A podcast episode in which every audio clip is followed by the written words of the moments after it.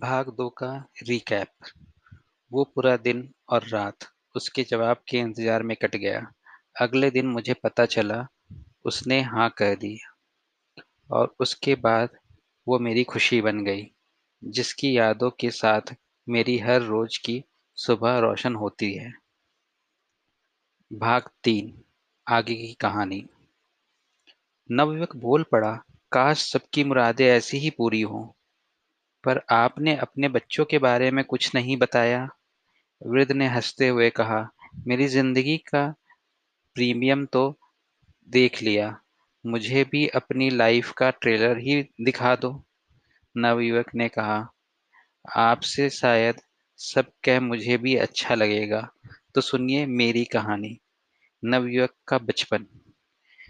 मेरा जन्म एक सामान्य परिवार में हुआ था। मेरे जन्म के समय मेरे परिवार एक किराए के मकान में रहता था और सब खुश थे। पर जब मैं दस महीने का हुआ और ज़मीन पर घुटने के बल चलने लगा, तब मेरे घुटने छील गए। यह देख पापा ने तय किया कि अब हम अपने घर में रहेंगे और अपने परिवार की भूमि पर एक बड़ा और मुजायक की ज़मीन का घर बनवाएँगे, जिससे कि मेरे घुटने ना छिले। उन्होंने अपने छोटे भाई को भी साथ रहने को कहा और उनकी नौकरी भी लगवा दी। वक्त बदला और एक दिन चाचा ने कहा, उन्हें घर में अपना हक चाहिए। तो मेरी माँ को गुस्सा आया, पर पापा ने माँ को कुछ भी कहने से मना कर दिया और अपने छोटे भाई से कहा, तुम खुद तय कर लो, घर कैसे बांटना है, पर हो सके तो रिश्तों में दरार मत लाना। चाचा ने घर का बड़ा और आगे का हिस्सा मांगा और मेरे पापा ने दे दिया। कुछ समय और बीते, फिर उन्होंने दूसरे घर में भी हिस्सा मांगा। तब मेरे पापा ने कहा, वो मेरा नहीं, तुम्हारी भाभी का है। उसे मैंने उसके नाम पर खरीदा है और उसमें मैं तुम्हें कुछ नहीं दे पाऊँगा। चाचा को लगा उनके साथ धोखा हुआ है और हिस्सा ना देने का बहाना ही है। सो उन्होंने कह दिया, हमारा रिश्ता खत्म। बाद में जब माँ और पापा अकेले थे तो माँ ने पूछा, जब इतना बड़ा घर बांटने में आपको तकलीफ़ ना हुई, अपने मेहनत की कमाई देने में एक बार ना सोचा तो उससे भी दे देते? पापा ने आँखों में आँसू आए थे और उन्होंने कहा कि यह घर मेरा था और मुझे लगा था कुछ ईंटें देकर अगर रिश्तों की नींव बच सकती है तो ये सस्ता सौदा है। आखिर मकान रिश्तों से ही घर बनता है, पर आज उसने जो मांगा, उस पर तुम्हारा हक है और मैं तुमसे भी धोखा नहीं कर सकता। वो ज़मीन तुम्हारे नाम पर ली और उस पर जो दुकान खड़ी की है, वो इसलिए की है कि बुरे वक्त में तुम्हारे और मेरे बच्चों के काम आए। आज मैंने हार मान ली। मैं अपने भाई को खो दिया। माँ ने उन्हें संभाला और कहा, जाने दीजिए। आप जो कर सकते थे, आपने किया और मुझे खुशी है कि मैं आपकी पत्नी हूँ।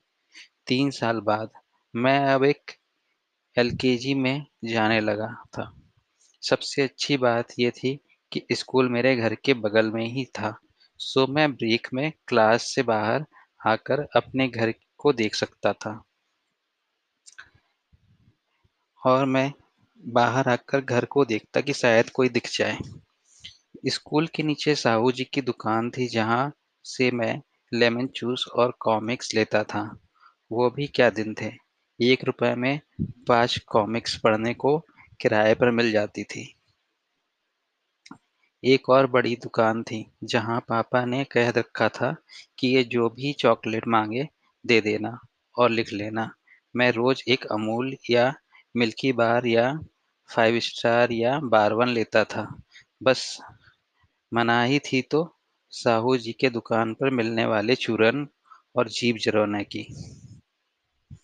मैंने कुछ बच्चों को स्कूल ड्रेस, वाटर बोतल और स्कूल बैग के साथ देखा तो मैंने भी जिद कर दी कि मुझे भी बड़े स्कूल जाना है, बस में बैठना है। मेरी इस मांग को भी उन्होंने पूरा कर दिया।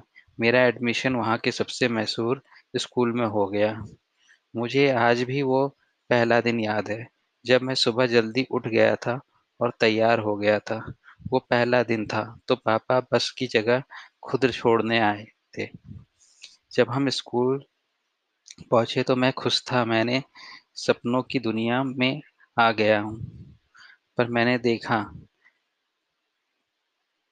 जो बच्चे मुझसे पहले आए थे या बाद में आ रहे थे, वो रोकर वापस जाने की जिद कर रहे थे। उन्हें देखकर मुझे हँसी आ रही थी और मैं हँसते हुए बाय कह रहा और छुट्टी के वक़्त आपका इंतज़ार करूँगा। वो मुस्कुराकर मुझे देखते रहे और दूसरे के पेरेंट्स मुझे दिखाकर अपने बच्चों से कह रहे थे, देखो कितना खुश है और ये अच्छी जगह है। ये मेरा पहला मौका था, अनजान लोगों से मिलने का और एक नए रिश्ते को जानने का, जिसे हम दोस्ती कहते हैं। जल्दी मिलेंगे भाग चार में दोस्ती दोस्त और दोस्ती से परिचय के साथ।